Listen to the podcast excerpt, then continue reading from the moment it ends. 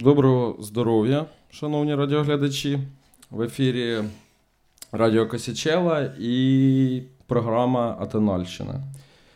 Я її ведучий МС Шишка, і сьогодні ми будемо говорити про Белу Бартока і Пауля Хіндеміта. Це два достатньо великих композитора: один угорець, інший німець. І, власне, почнемо з Алегро Барбаро це один із найпопулярніших композицій е, Бели Бартока. Вона Барбаро значить варварський, і, власне, е, коли її вперше виконували, вона була написана в 1911 е, році. Публіка дійсно не зрозуміла цю варварську музику. Західноєвропейська публіка, яка не звикла до східнослов'янських, східноєвропейських і балканських мотивів.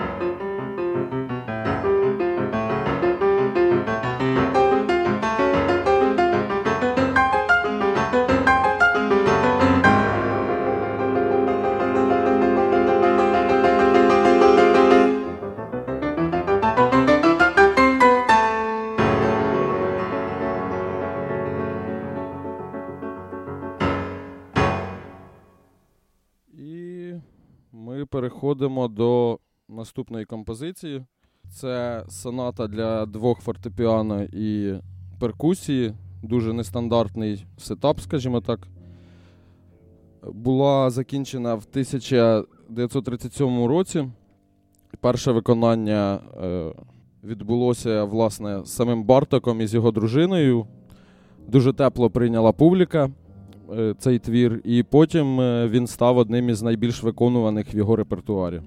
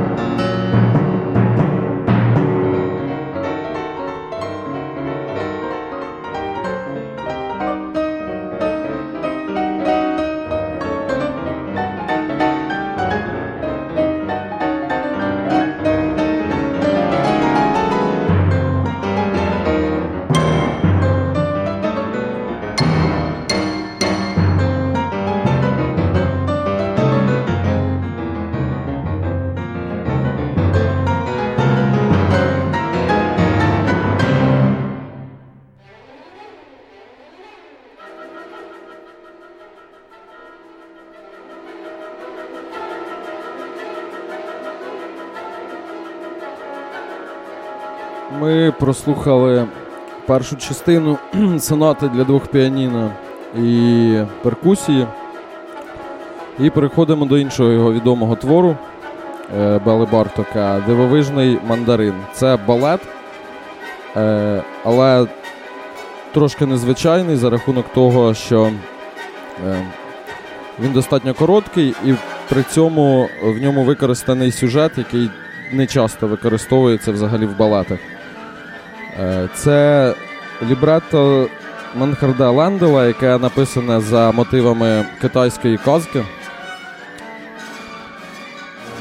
в якому описується історія, як е, троє бандитів е, за допомогою дівчини заманюють прохожих для того, щоб їх пограбувати. І, власне, мандарин в цій всій історії це не фрукт, а так називали китайських.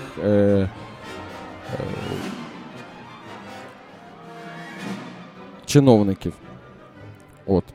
І вся історія заключається в тому, що е, події відбуваються в Європі, і коли вони бачать цього мандарина, вони його лякаються, але коли дівчина починає його споку спокушувати, він е, наскільки хоче її поцілувати, починає за нею ганятися і не допомагає нічого. Власне, дивна історія про те, як на початку ХХ століття дуже е, нестандартно сприймали людей з інших континентів.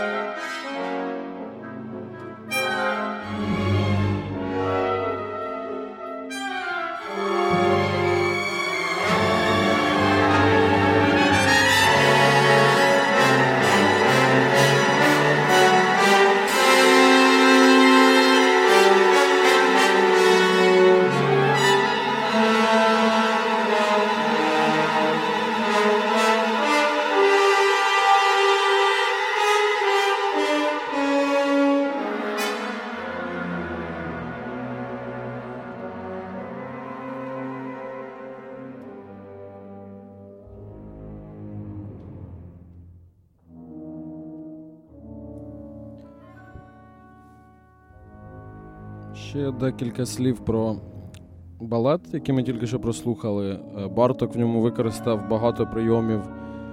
Практично в кожного, в кожної групи інструмента в оркестрі є незвичайні прийоми, які на той момент взагалі не використовувались. Зокрема, скрипки е, використовують мікрохроматизми. Це на відміну від західноєвропейської, як загально прийнятої системи, в якій на півтона, кожна клавішна фортепіано це на півтона, то тут мікрохроматизми це чверть тона, три то, е, третина тона і так далі. І на той момент це звучало дуже дико. Балет е, забороняли. На той момент це вже в Угорщині відбулася е, революція, і Бартока самого переслідували, і в нього були проблеми і через цей балет в тому числі. А ми переходимо до, власне, найбільш, мабуть, відомої сторони Бартока. Він був фольклористом. Е, в нього він зібрав більше 30 тисяч народних мелодій, дуже багато подорожував. І, власне, зараз звучить три бурласка, які він написав під час подорожі Румунією та Угорщиною в 1908-1911 році.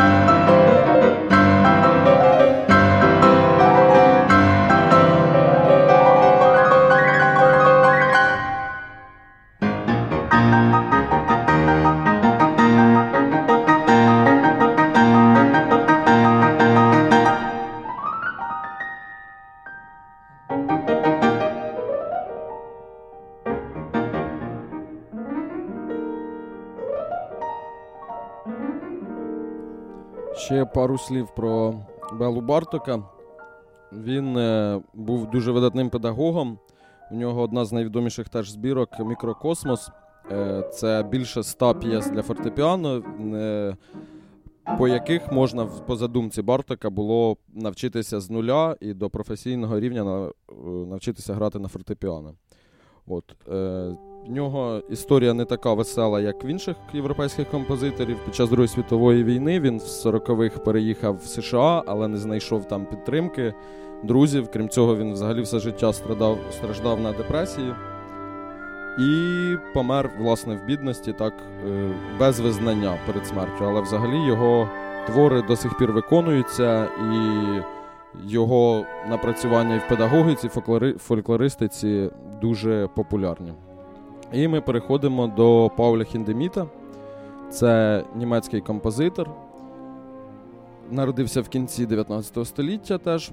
І чим він е, особливий, він не визнавав е, все, що відбувалось е, в авангардній музиці, не визнавав атональну музику вже в зрілий період. Спочатку в нього були деякі експерименти. Але, власне, його відносять до неокласиків, і він ніби грав, писав не атональну музику, а в нього була розширена тональність, що в принципі дуже схоже.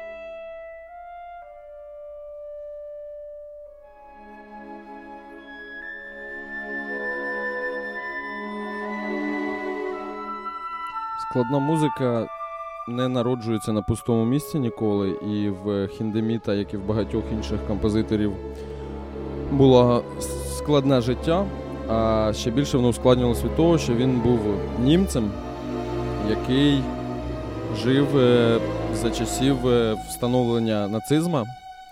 І іронія в тому, що він з одного боку заперечував авангардизм, тобто він не прийняв, як можна почути з його музики.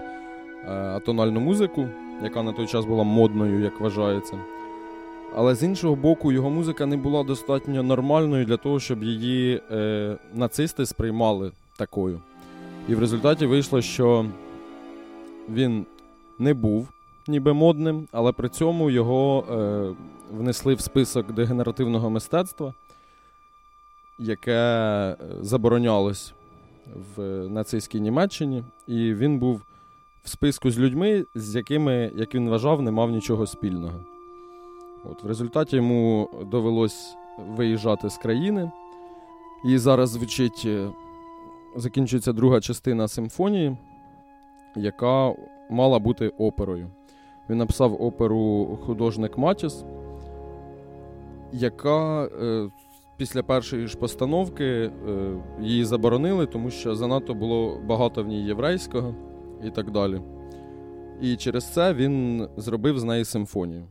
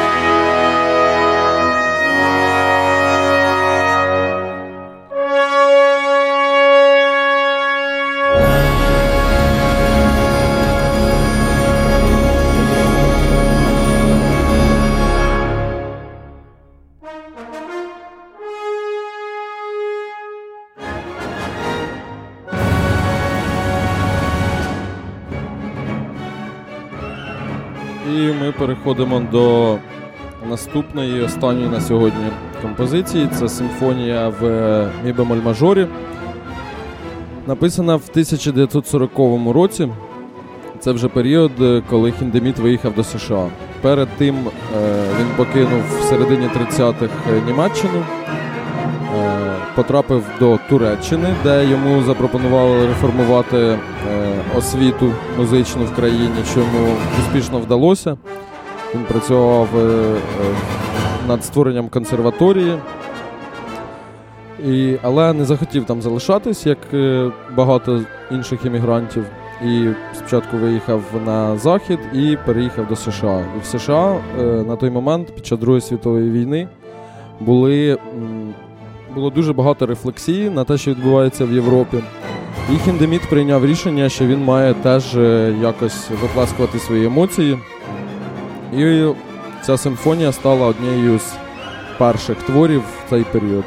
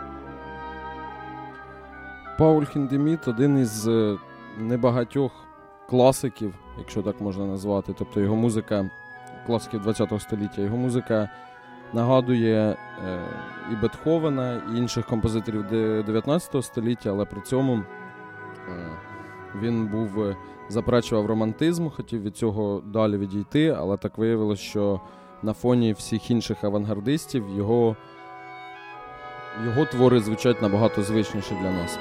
Е, в 46-му році він отримав громадянство США, хоча уже після закінчення війни йому е, обговорювалось, е, щоб він приїхав в Німеччину викладати в консерваторію.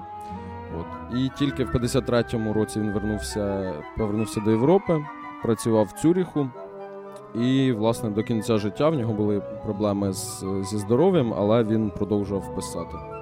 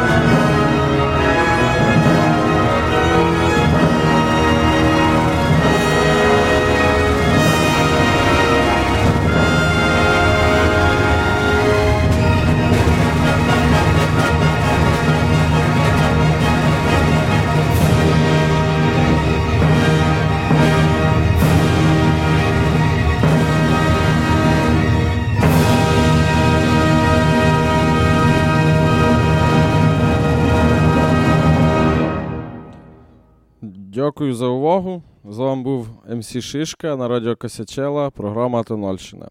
До нових зустрічей.